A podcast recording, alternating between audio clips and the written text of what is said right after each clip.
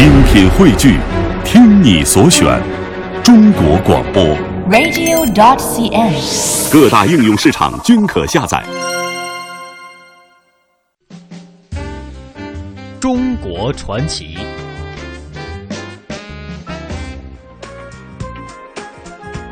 好的，听众朋友，欢迎继续收听《魅力中国》节目，来到中国传奇。今天，呃，今天这个中国传奇啊，给大家介绍介绍这个四合院啊，也都是跟北京有关系。刚才是北京人啊，古人类北京人。今天说一说这个不久前的北京人住着的这个四合院。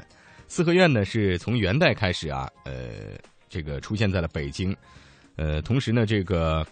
呃，是北京的一种老建筑模式的一种经典的模式啊。嗯四合院呢也叫合院，也就是一个院子四面呢都有房屋，呃，同时呢中心式院儿，这个就叫做合院。一户一宅，一宅呢都有好几个院儿啊。嗯接下来咱们就跟随记者呢走进这个北京的四合院，一起去看一看。你能知晓的北京，有着六百多年的历史。你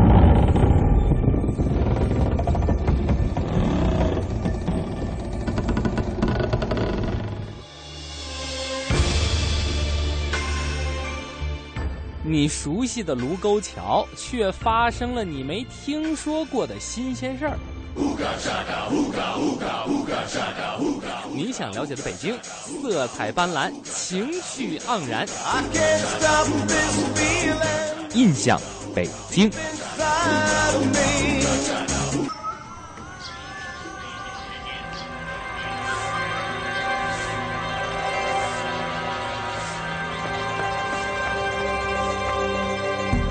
说起北京的民居，自然要说到四合院儿。北京的四合院儿那可是天下闻名、历史悠久了。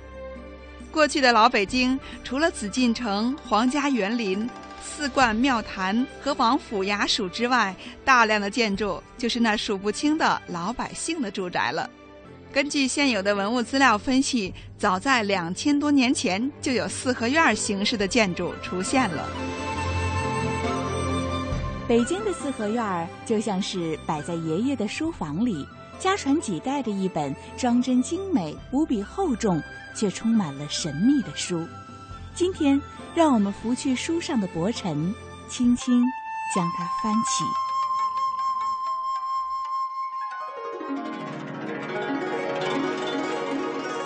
如果说四合院儿是本书，这大门可以算得上是这本书的精美封面儿。接下来就让妍妍带领我们一起走进北京的四合院儿，去探个究竟。嗨，大家好，我是妍妍。今天啊，我约上了民俗专家李明德先生，来到了北京最古老的街区之一的南锣鼓巷，让李明德先生呢帮我们来解读一下这北京的四合院儿。按照惯例，人们在见到一本书的时候，会先看一下封面，去了解一下它是谁写的，什么内容。四合院也一样，生人到此呢，在门前这么一站，上下左右一看，对这家主人就能够知道个大概，是官宦还是商民？如果是官员，又是什么品级？是否王公贵族？有什么爵位？受过什么封赏？从这大门上就能够找得到记号，看得到标志。现在呢，我们就是在一个四合院的门前。接下来呢，让李明德先生给我们来解读一下这个四合院的大门。你四合院儿在走进之前都得经过这大门，嗯，大门就有个门楼，这个门楼呢，就是说明相当于一个门面似的，就是你你四合院儿好不好，或者这里头住的主人是什么级级别的，就等于给你一个第一个印象。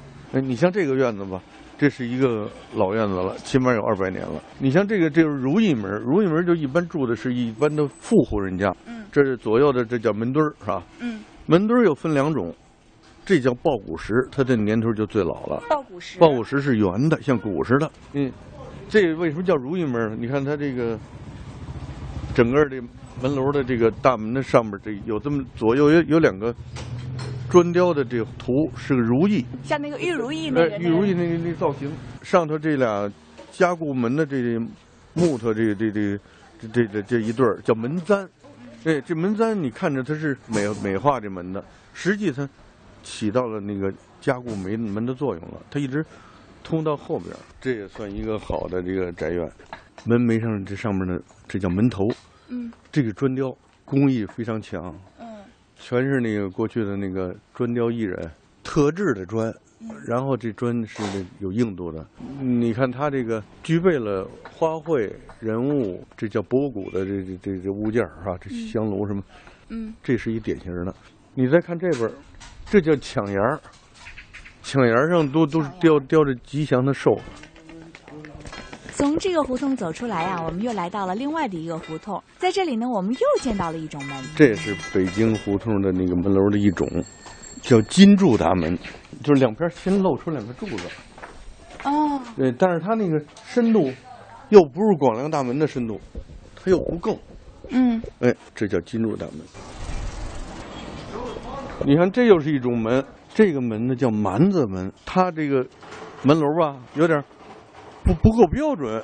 哦哎，要广亮大门呢是应该往里头伸进去，进去有一将近多半个房的位置。这蛮子门呢，等于它它盖的这个伸出来了。嗯这就是它的年代比较近一点儿。呃一般呢，它也没有什么说自己是有什么官品的职位，尤其就是这个门，相信看过了这本书的封面儿，读了简介，现在你一定想马上继续往下翻，看看这本书的主题部分都写了些什么，一定还有更多的精彩等待我们去解读。四合院的门口，这就是它的门楼，一走进去有影壁，嗯，但因为不是每一家都有影壁。不是，这就得自己的这个觉得身份够啊，或者是自己觉得按照风水来做，然后就是外院儿，外院呢经这个二院的门嗯。进去是里院，里院是正房，里院的北房是正房，一般都是五间，坐北朝南。坐北朝南。现在一般的这个北京胡同这个好的院落都是坐北朝南，你看这个门楼的就在北面，嗯。门楼这个方向呢整在这院子的东南角，这是风水的吉祥的一东南角。啊，这这盖不是说。那个原来好像大家认为是居中，嗯，不，不是。